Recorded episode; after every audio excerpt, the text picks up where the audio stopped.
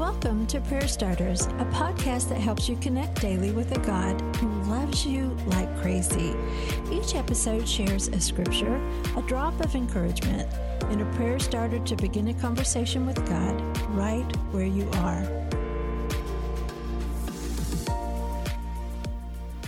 And when her neighbors and relatives heard that the Lord had been very merciful to her, everyone rejoiced with her.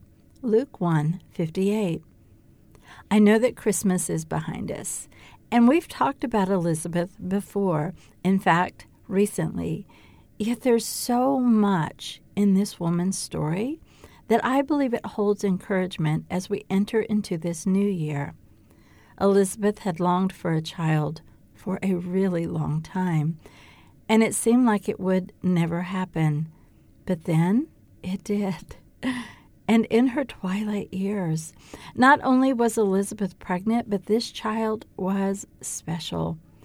When her neighbors and relatives heard her good news, all of it, they rejoiced with her. I love this image of how women surrounded her, this woman whose quiet longing had finally come true, and I love that they were glad with her. What a beautiful image of community. It's likely that many had sat with her as tears ran down her face, her desire for a child so great. And it's likely that some had prayed on her behalf.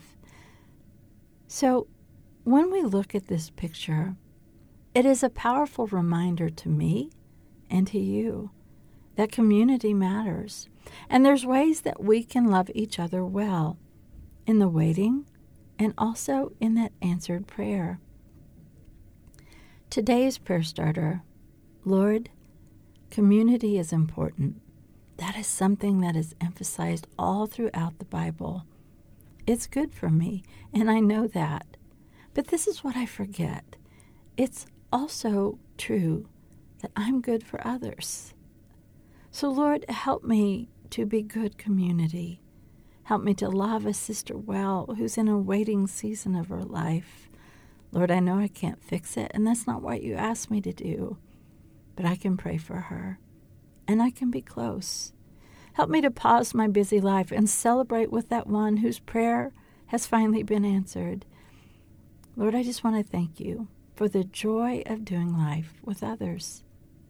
Now, continue this conversation with God. Community is important, and so are you in that scene. In that scenario, you matter. Your words of encouragement make a difference.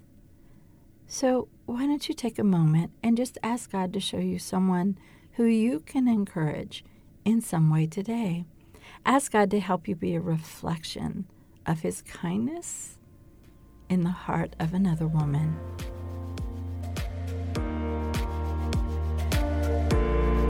Prayer Starters is brought to you by the K L R C Podcast Network.